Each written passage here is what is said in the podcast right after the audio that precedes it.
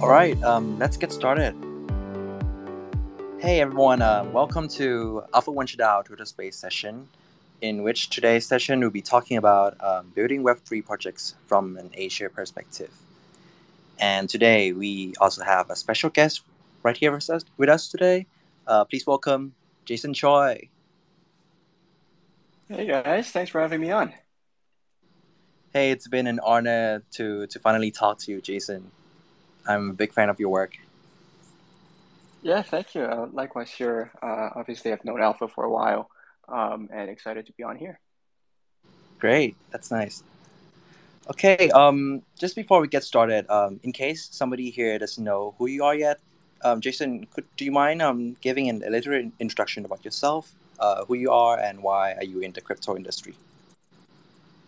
Yeah, sure. So I first came into the space back in 2018 uh, it's a full-time investor with a fund out in Asia uh, called Spartan Capital. Uh, we're one of the first institutional crypto funds uh, in Asia. Uh, we started as a long-short uh, crypto hedge fund, and then we eventually expanded to venture investing as well. first starting with DeFi, and then recently into um, gaming and NFT.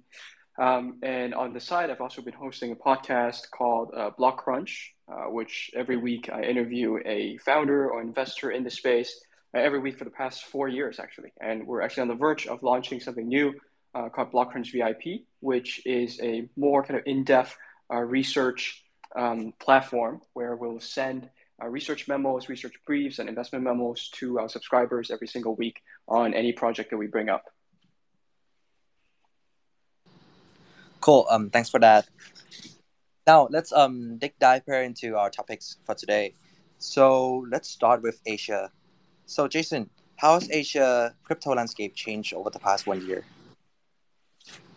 Yeah, I think um, I guess one year is, is a an oddly specific time frame, but I guess zooming out a little bit, um, in the very beginning, I think a lot of innovation um, was coming out from China in terms of the uh, in terms of the ICO days, right? So there's a lot of um, highly technical people coming up from China. But ever since um, the kind of curbing of crypto, uh, I guess about a year ago, um, and the complete shutdown of mining in China as well, a lot of that talent has actually moved to um, other parts of uh, Asia, uh, particularly in Singapore. We started to see a lot of um, you know Chinese origin founders moving to Singapore as well. So I think the talent is still here, but it's more of a diaspora now, kind of spreading across Asia. Um, in terms of development wise, uh, given that gaming is a large part of Asian culture as well, especially in countries like Korea, uh, we started to see a revival in, um, in, in, in, terms of deal flow uh, from Asia as well. We're starting to see a lot of play to earn games uh, picking up in Asia, and obviously the flagship uh, play to earn game Axie Infinity took off in in Southeast Asia as well. Um, so I do think a lot of the users as well as developers uh, continue to come from Asia. So we're, we're watching the space, you know, with great interest. Yeah, um, since you mentioned about Axie Infinity, well, with with the rise of the project, right? Um, do you see projects in the metaverse or GameFi coming from Asia more than other parts of the world? Um, I wouldn't. Uh, it's it's a bit hard to say. I'd say probably um, 50-50 now. I'd say the general bar of quality uh, for kind of Western gaming studios uh, still seems to be generally higher than the average um, game developer in Asia. I think that's just by pure virtue of how many game developers there are in Asia. Um, so, so the quality is tends to be a little bit um, kind of more diverse. Uh, whereas a lot of the you know, game developers we speak to uh, from the West, uh, you know, came from studios that you know you might have heard of before, you know, studios like Blizzard and so on. Um, so yeah, it's a little bit hard to kind of make that comparison, but I, would say it's probably 50 50 now.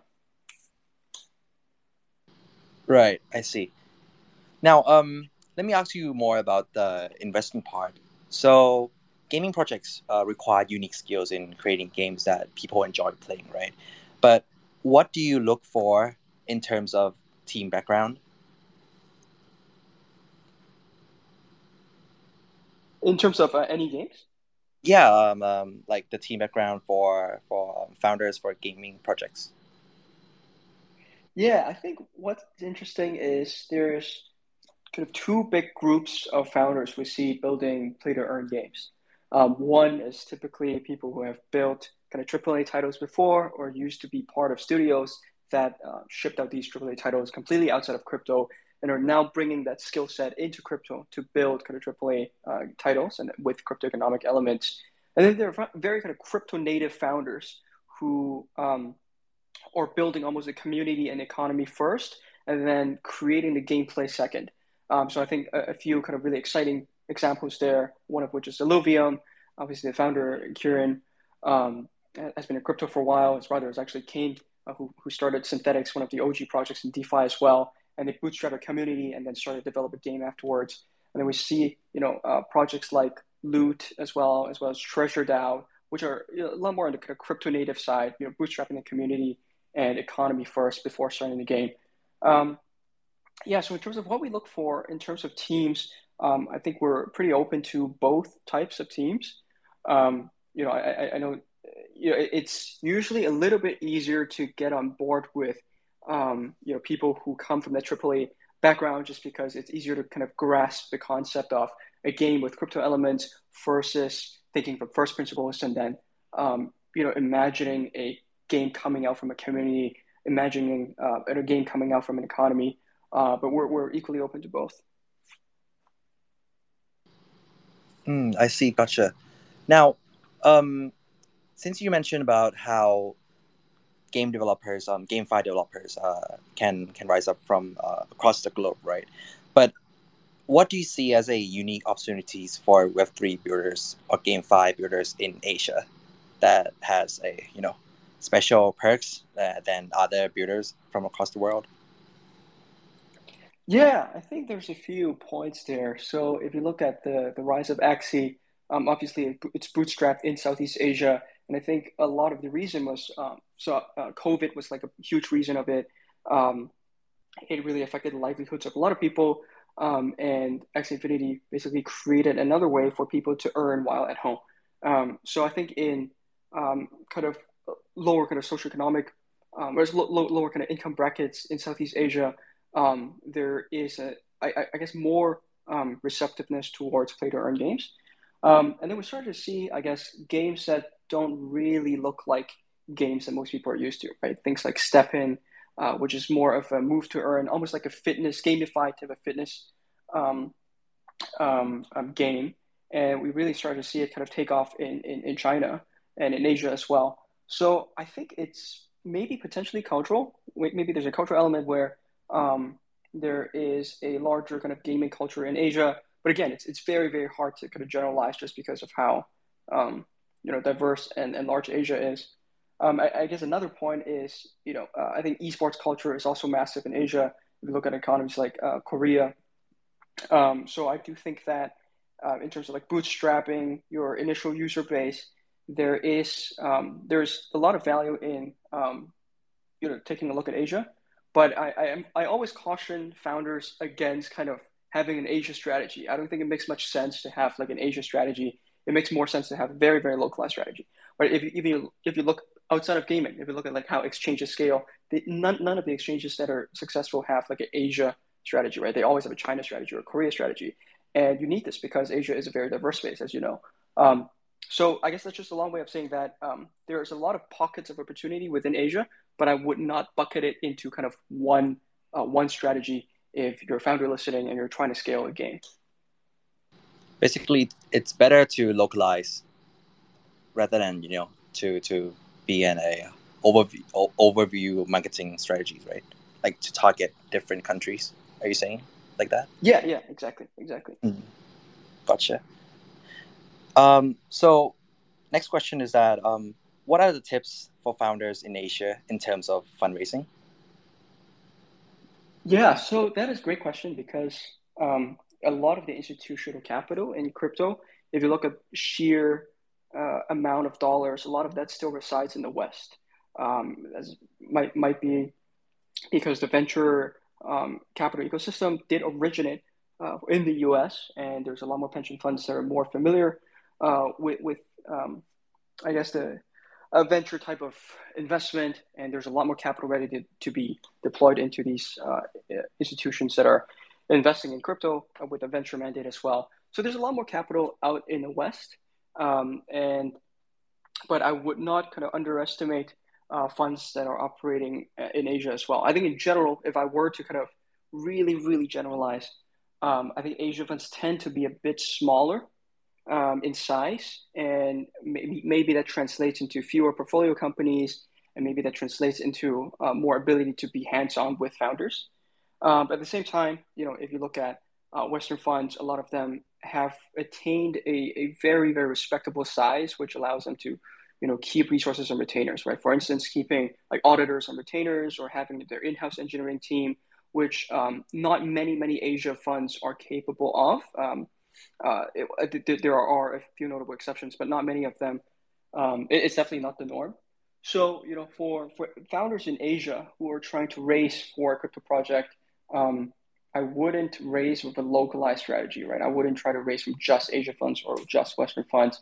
I wouldn't even um, I wouldn't even think of your cap table from that uh, ge- geographical lens. I would think more about you know what specific help you need and what specific value add you're looking for.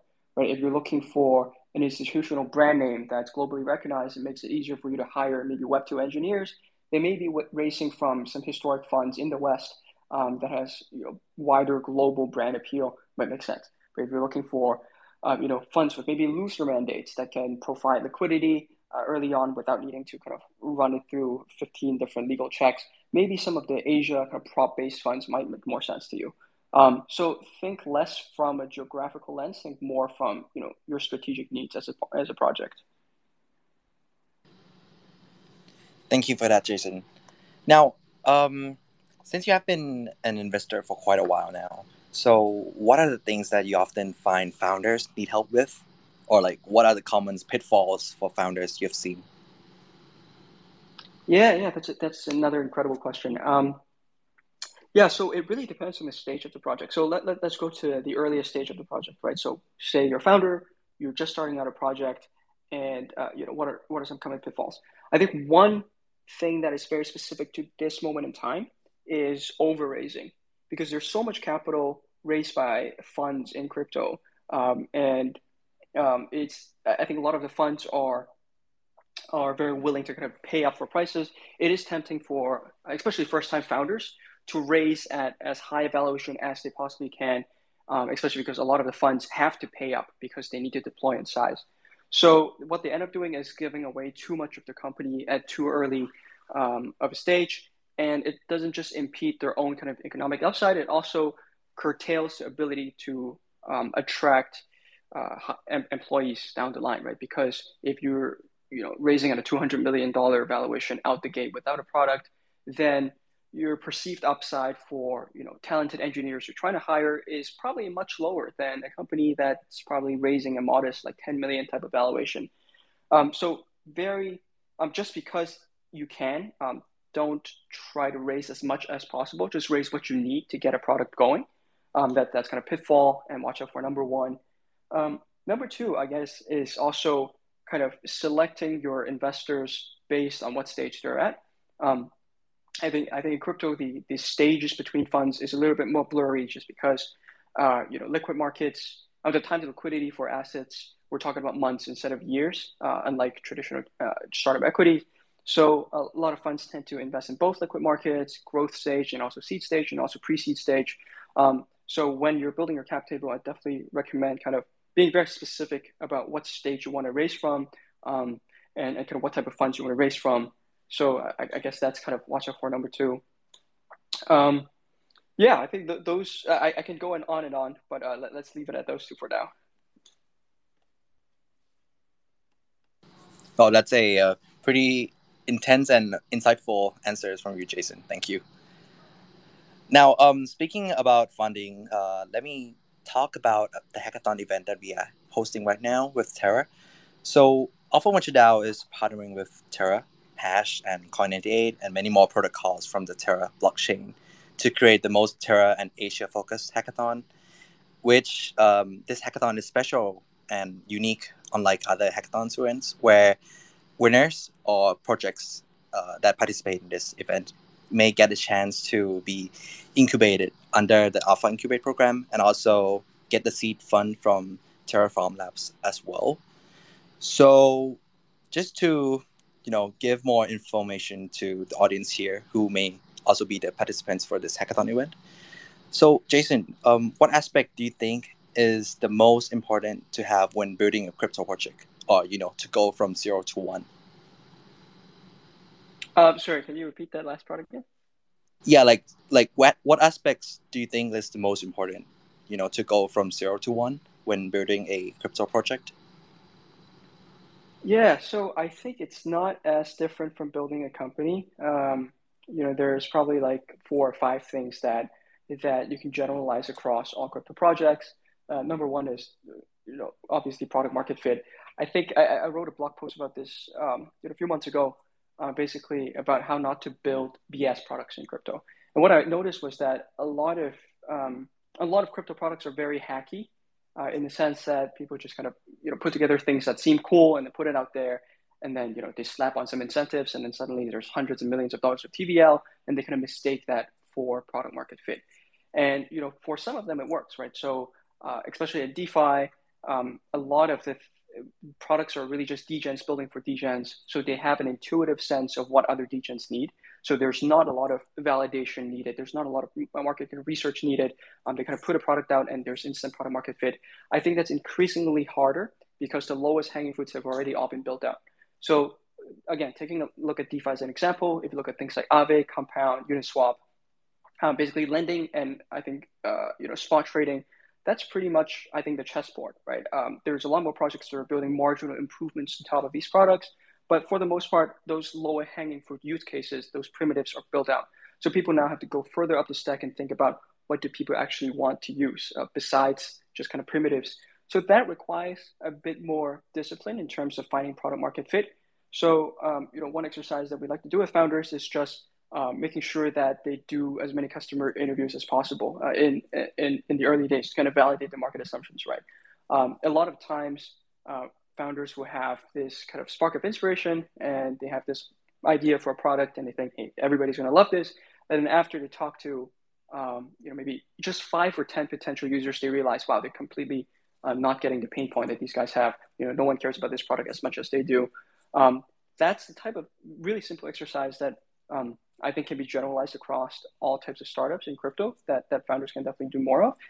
Um, the caveat to that is a lot of the things in crypto are also very zero to one type of stuff. Um, so there's not, I think by definition, because it's disruptive, there's not a lot of market research you can actually do, right? The market data is not going to tell you anything. Uh, for instance, if you look at, um, you know, CryptoKitties back in 2017, um, it would not have, uh, you know, you would not have been able to project the rise of Axie Infinity from just looking at, at, at CryptoKitties. So I'd also caution against kind of over indexing on, on market data.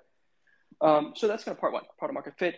And then I guess the other part that can generalize is also distribution. So once you have the product, how do you get it into the hands of as many uh, as many people as possible? So a, a, lot of founders that I speak with have this misconception that um, because there's a lot of CT personalities that are really famous and they, they, get a lot of followers. They think that that's the thing that they have to do, right? They have to become influencers. They got to tweet a lot, write a lot of threads, and, and show their products. Um, but that's almost always a kind of tertiary goal, right? That, that that comes almost like third in priority. It's nice to have to have a social media platform, but um, that is usually just one arm of your strategy. So as a crypto startup, you really got to think about who your target audience is right? Are you a, a kind of end user, kind of consumer facing application? Are you maybe a B2B application and your clients are DAOs um, and or, or guilds, right? If, if that's the case, do you really need to you know, go on a very retail heavy platform like Twitter? Um, so really think about who your target um, users are and then build your pipelines from there. Um, but yeah, th- those are just kind of two very um, generalizable type of um, things that people should watch out for. Mm, I see. Well, actually, I'm I'm quite curious on the on the uh, market research. Do you have any tools or studies that uh, you can recommend for us to do in order to you know to find like the the most accurate um, data and validate our assumptions? Yeah, so I'm a personal investor in Dune Analytics. Um, you know, I think it's the most versatile data tool out there. You can basically um, parse data from any application that's live today and take a look at kind of live tractions, right? And if you don't know SQL, there's a lot of dashboards already built there. So, for instance, if you want to look at uh, LooksRare trading volume, you want to see if people actually want to trade on LooksRare, there's a dashboard built by a friend of mine, Quirky QWERTY, uh, and it's it's live on Dune right now. Um, so yeah, I, I, recommend you know people digging into actual data and looking at um, you know where, where users are actually going. Uh, but but then again, um, because by definition, a lot of these crypto applications are disruptive. You really can't rely too much on past data. Um, so it's it's more about it's less about kind of what tools to use and more about just thinking from first principles. Um, I, th- I, think a great example of that is kind of the Solana thesis, right?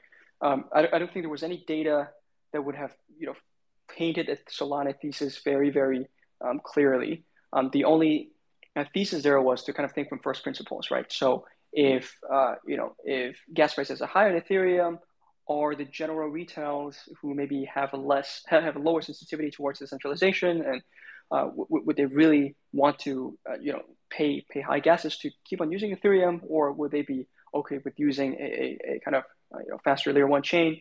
And if there is a faster layer one chain, um, you know how do we think about uh, composability? Do we want a monolithic chain where it's easy for applications to talk to each other, or do we want maybe a sharded chain where it might be harder? Um, so um, so I, I, guess if you kind of follow that logical trail, you kind of arrive that hey, Solana seems like a pretty good bet, and I think that that's precisely the thesis that uh, you know some funds had, and I think uh, Multicoin Capital they put out a, a, really great blog post way way way back about Solana, which kind of painted this thesis from a first principles perspective, and they didn't cite any data because there wasn't any. So um, that's just a long-winded way of saying that um, just because there is data doesn't mean you should kind of rely too hard on it as well. Right. Thank you for that, Jason. Now, you know, since this hackathon event only um, expand uh, through the time span of two months, so every team will not be able to deliver all the requirements for their project.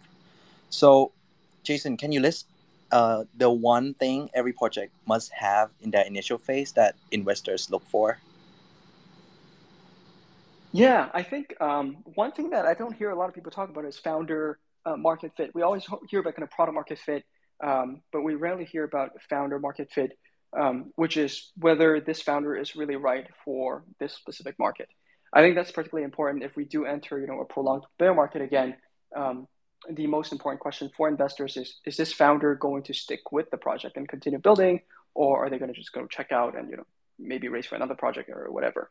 So finding out the personal motivations of the founder and seeing why they're building is probably more important than learning about what they're building at times. So in a lot of my calls with founders, for instance, I like to spend a large part of it kind of digging into the personal motivations as well. Um, and this is something that I picked up from uh, reading a book written by uh, Jason Calacanis, who's um, one of the more prolific angel investors in Silicon Valley. And he spends a lot of his time in his kind of 60 minute calls with founders where he digs into personal motivations for the founders. Um, that's something that I found to be um, very a very high signal thing. Um, even though it's a little wishy-washy, it's not very quantitative. Um, usually, it's very hard to fake enthusiasm and very hard to fake, um, you know, personal motivation for building in a specific is building a product in a specific vertical. So, yeah, I, would say kind of founder founder market fit is probably the single most important thing that that uh, I look for if I can only look at one thing. So not only know the product, but you have to know the person as well. Yeah, and more importantly, know whether the person is right for the market. Mm, gotcha. Well, another question for you. Um, so, looking from the perspective from the Asian market, so in order to capture this group of users from Asia, is marketing the most important aspect, or what do you think is the most important to capture the Asian market? Yeah, again, I think the, the Asian market term is way too broad to, to have mm-hmm. any meaningful answer here. But you know, if I were a project, um, it, it really depends on the on the type of the project as well. Uh, so let let's say you're a game, for example, you're trying to break into the quote unquote Asian market. The first step is really to segment it into where do you think your biggest opportunities are, right? Because the Chinese market is very, very different from the Korean market. So localize what markets you want to target, and then um, I guess going back to that point about setting up a distribution channels, really think about who your target um, target users are, right? So uh, in the example of um, you know Axie Infinity, you should think about um, what is the demographic for your users? Are they kind of uh, lower income kind of uh, mobile users? Or are they kind of desktop users, uh, higher income, and so on? So kind of segment your users from there after you've kind of lo- located the market, and then just kind of grow more and more granular from there. Um, I think that that's the only kind of very generalizable piece of advice that I have. But again, it, it, it is not something that I think, um, you know, it, it's really a case by case kind of thing. Right. Thank you for that, Jason. Here, um, I have a last question for you uh, related to the hackathon event. So, since you have been an angel investors for multiple crypto projects, right? So, what are the common pitfalls for projects that fail to deliver what they promise? Oh, yeah, that's a great question. Um, I think uh, so. I was reading um, the annual investor letter written by Chamath Palihapitiya from Social Capital uh, earlier this morning. And one thing he mentioned um, with, with, kind of uh, greatest of all time founders is what he called them, like GOAT founders, is the ability to just focus um, on, on one kind of, uh, on, on one mission. So uh, I guess the really controversial example that he alluded to on one of his podcasts is uh, the example of kind of Brian Armstrong writing that uh, blog post about how Coinbase is a mission-driven company, and you know everything outside of the mission to onboard more crypto users should not be part of you know should should, should not be part of um, your, your work hours, right? So if you're political, uh, if there's like political views that employees want to support, uh, he's you know open for them to support, but just not during work hours because that's not what he's paying paying his employees for. And that ended up being a very very controversial opinion, right? There was a lot of backlash from the entire I guess tech community about that. Um, but uh, I think the point that Chamath made is that over time, people will prove that uh, to run successful companies, that's the type of mentality you need to have, which is to just be kind of ruthlessly uh, focused on one, um, on, on, kind of one mission. And I guess bringing it to a, a kind of more personal level, when I look at my own angel investments, I think companies that fail to deliver usually are founders that are just completely distracted. So uh, there are founders that are maybe full time running actually another venture with external investors as well, um, kind of like moonlighting as both the founder of this product and both both as the founder of this another thing. Um, so that never ever works well. So um, usually, uh, I think kind of full commitment to a thing that you raise money for is probably the bare minimum. Um, and then there's also the kind of smaller example of um, founders that just kind of chase the next shiniest thing just to keep their project relevant, right? So, for instance, um, you know, I think it, during the NFT hype, I think a lot of the DeFi projects started to kind of languish a little bit in terms of in terms of usage. So it, it, I, I always get kind of uh, you know calls from founders asking, hey, should we pivot over to maybe an NFT project? Should we kind of try to tackle this problem? Um, and I, I guess my, my, my, my, advice often is to not do it unless there's a very clear, um, clear thesis as to why it fits into your mission. Um, because it, it is it is very easy to kind of chase the next shiniest thing, but you know in, in the next six, 12 months, um, you know the shiniest thing might not be NFTs, it might be something else. So if you constantly, as a founder, if you're always kind of grasping towards uh, your next distraction, it's very hard to kind of execute. So I guess on the flip side of that, the most successful founders um, that I've angel invested in are just relentlessly focused on building uh, kind of great products. Um, so um, I guess not, not to kind of use the Dune Analytics examples too much, but uh, you probably noticed that Dune Analytics team has basically shipped the same product. Um, there's not a lot of kind of you know distractions. They're not shipping like their own exchange and so on. They're just continu- continuously kind of um, you know expanding to different chains um, and offering the same kind of value they did on Ethereum. So I think that that's a very simple example of, of what it means to have kind of great focus as a founder. Um, and there's a few other examples as well, but probably too many to list out here. Well, thank thank you for that, Jason. Um, your answers are pretty insightful, and I'm pretty sure many of us here tonight or, or morning, uh, yeah, learn a lot uh, from you today. But um, yeah, before we close down this uh, session, I'm gonna open the floor to everybody here in case somebody have some questions for you or about the hackathon event. So feel free to request to speak and um, yeah, if you have any questions.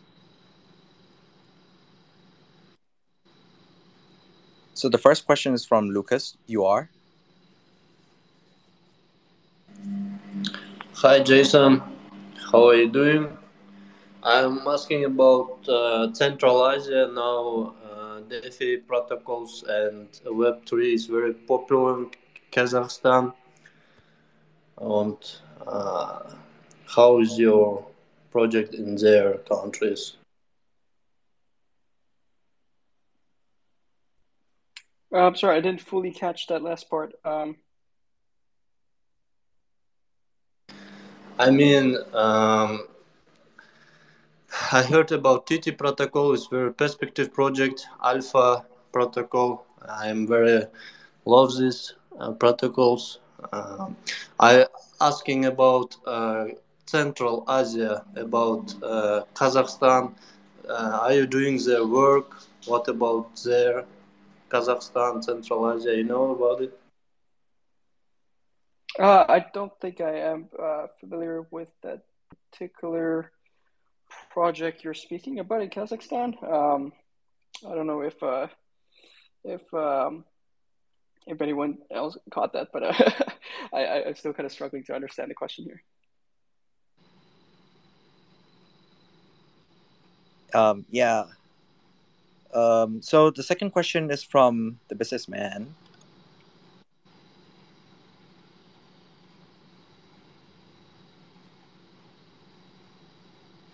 You may speak now. Hey, what's going on, guys? Uh, I believe Lucas may have been asking about um, any developments that you've noticed or you know of happening in Central Asia, Kazakhstan, that general area? Lucas? yes, yes. There you go. No problem, buddy. So uh, I'll, I'll put myself on mute for a second if there happens to be an answer. Got it. Got it. Yeah. Th- thanks for clarifying that. Um, yeah, I think there was probably something going on with the connectivity. Um, Personally, no, I haven't. Um, but I definitely would love to. I think that's a little bit of a spot, a blind spot of myself as well. But definitely would love to. Um, would love to kind of learn more there. So maybe we can connect offline, Lucas, um, to, to chat more about that. So I didn't have a question as much as uh, really just a statement. You you couldn't find a better person than Jason to have this conversation with. So you know, good on you, Alpha. Um, just to to add to the aspect of um, of the right founder and how it's more difficult to find a good project now with all you know how many staking pools do we really need anymore you know all all the low hanging fruit is is gone as jason said i can't stress enough even when you're targeting a specific market i can never stress enough having a diversified team especially when you really need to think more outside the box to get that next project. Not having, you know, in America's case, you know, just a bunch of white bros doing it together. You know, getting diversification on your team, I think, is absolute gold. And what the thoughts and the brainstorming that comes out of that is is priceless. And that's it. I wish everyone the best of luck in a hackathon. Thank you for that.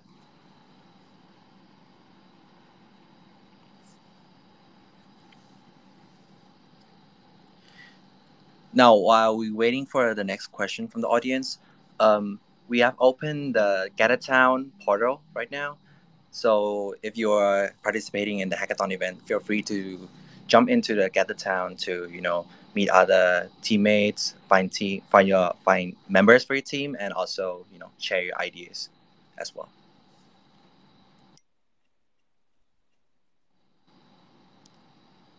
Now, the third question is from Susan. And we will have one last question from M.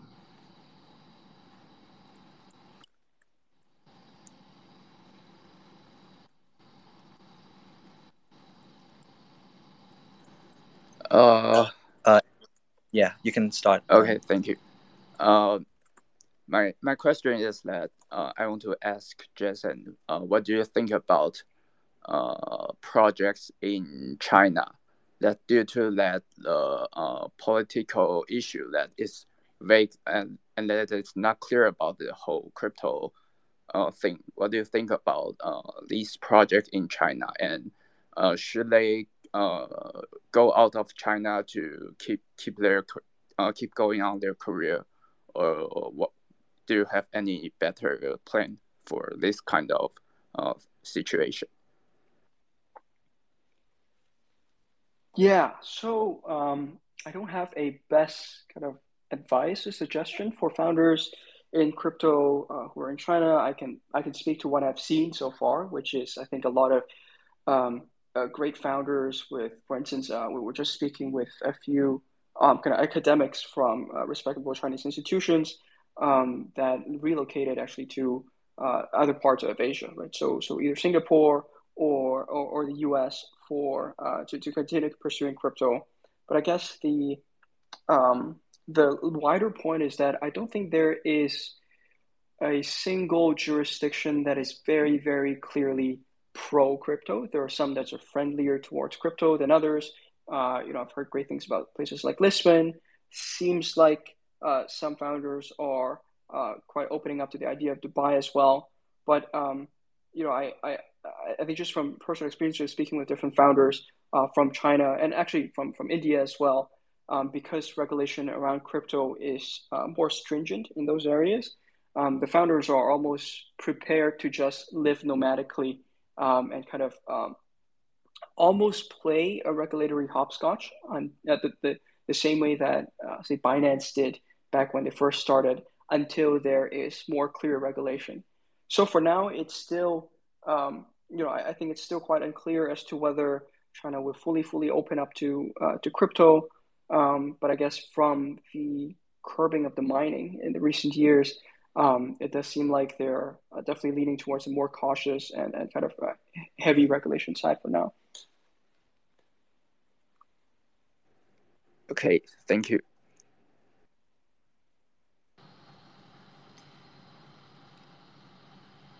So just one more last question for Jason.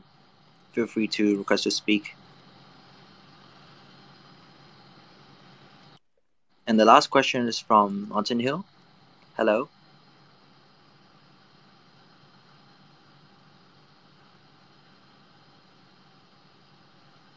Hello. Hi, Jason. Thank you for sharing with us your uh, vision for the building uh, of Web3 projects. And uh, uh, I was wondering um, now the, the Luna blockchain is, is holding the hackathon with uh, our finance and uh, uh, do you know that uh, Tron is going to launch a, a stablecoin called USDD, and uh, Near Protocol or Near Foundation is going to launch a stablecoin called USN. So, uh, how will uh, Luna, you know, compete with uh, both the Tron and uh, uh, Near Protocol? I was very interesting hearing from you. Thank you. Yeah, I saw the news as well. Um, I, I, thought it was quite funny. I think Tron promised, uh, I think like thirty percent yield uh, to to kind of compete with the Anchor twenty percent yield. Um, so I think it's important to remember a lot of yields are still subsidized by uh, the reserve. So obviously there is um, uh, th- th- there there is a finite lifespan as to how long yields at this level can sustain. Mm-hmm. Um, so um, I wouldn't presume to know how the competition will, will, will play out, but I do foresee that. Um, you know, I, I don't think it makes much sense for there to be so many different USD denominated stablecoins across different chains. Mm-hmm. I do think that we'll probably converge towards one or two standards. Maybe it's UST across multiple chains, and then USDC, maybe USDT. Um, but I, I, do think the current fragmentation with like maybe two dozen different types of USD um, uh, stable coins across different chains in different protocols. I don't think that makes much sense because it fragments liquidity. Um, I do think it will have some sort of a power law where you, you already kind of see it, right, with USDT and USDC, um, where the largest two or three command most of the market cap. I think that would be the same case for um, these kind of, um, uh, I, I, guess, these kind of uh, UST clones across different chains as well. There, I, I don't foresee that, you know, there's going to be, you know, five or 10 of these things. Okay, thank you so much for that. All right, that's it for today's session. Um, yeah, feel free to check out our pin post on our account to register for the hackathon event and also join the Gather Town to find other teammates and share your idea as well. Hey, Jason, thank you for joining the session today. It has been very insightful session. Yeah, thank you so much.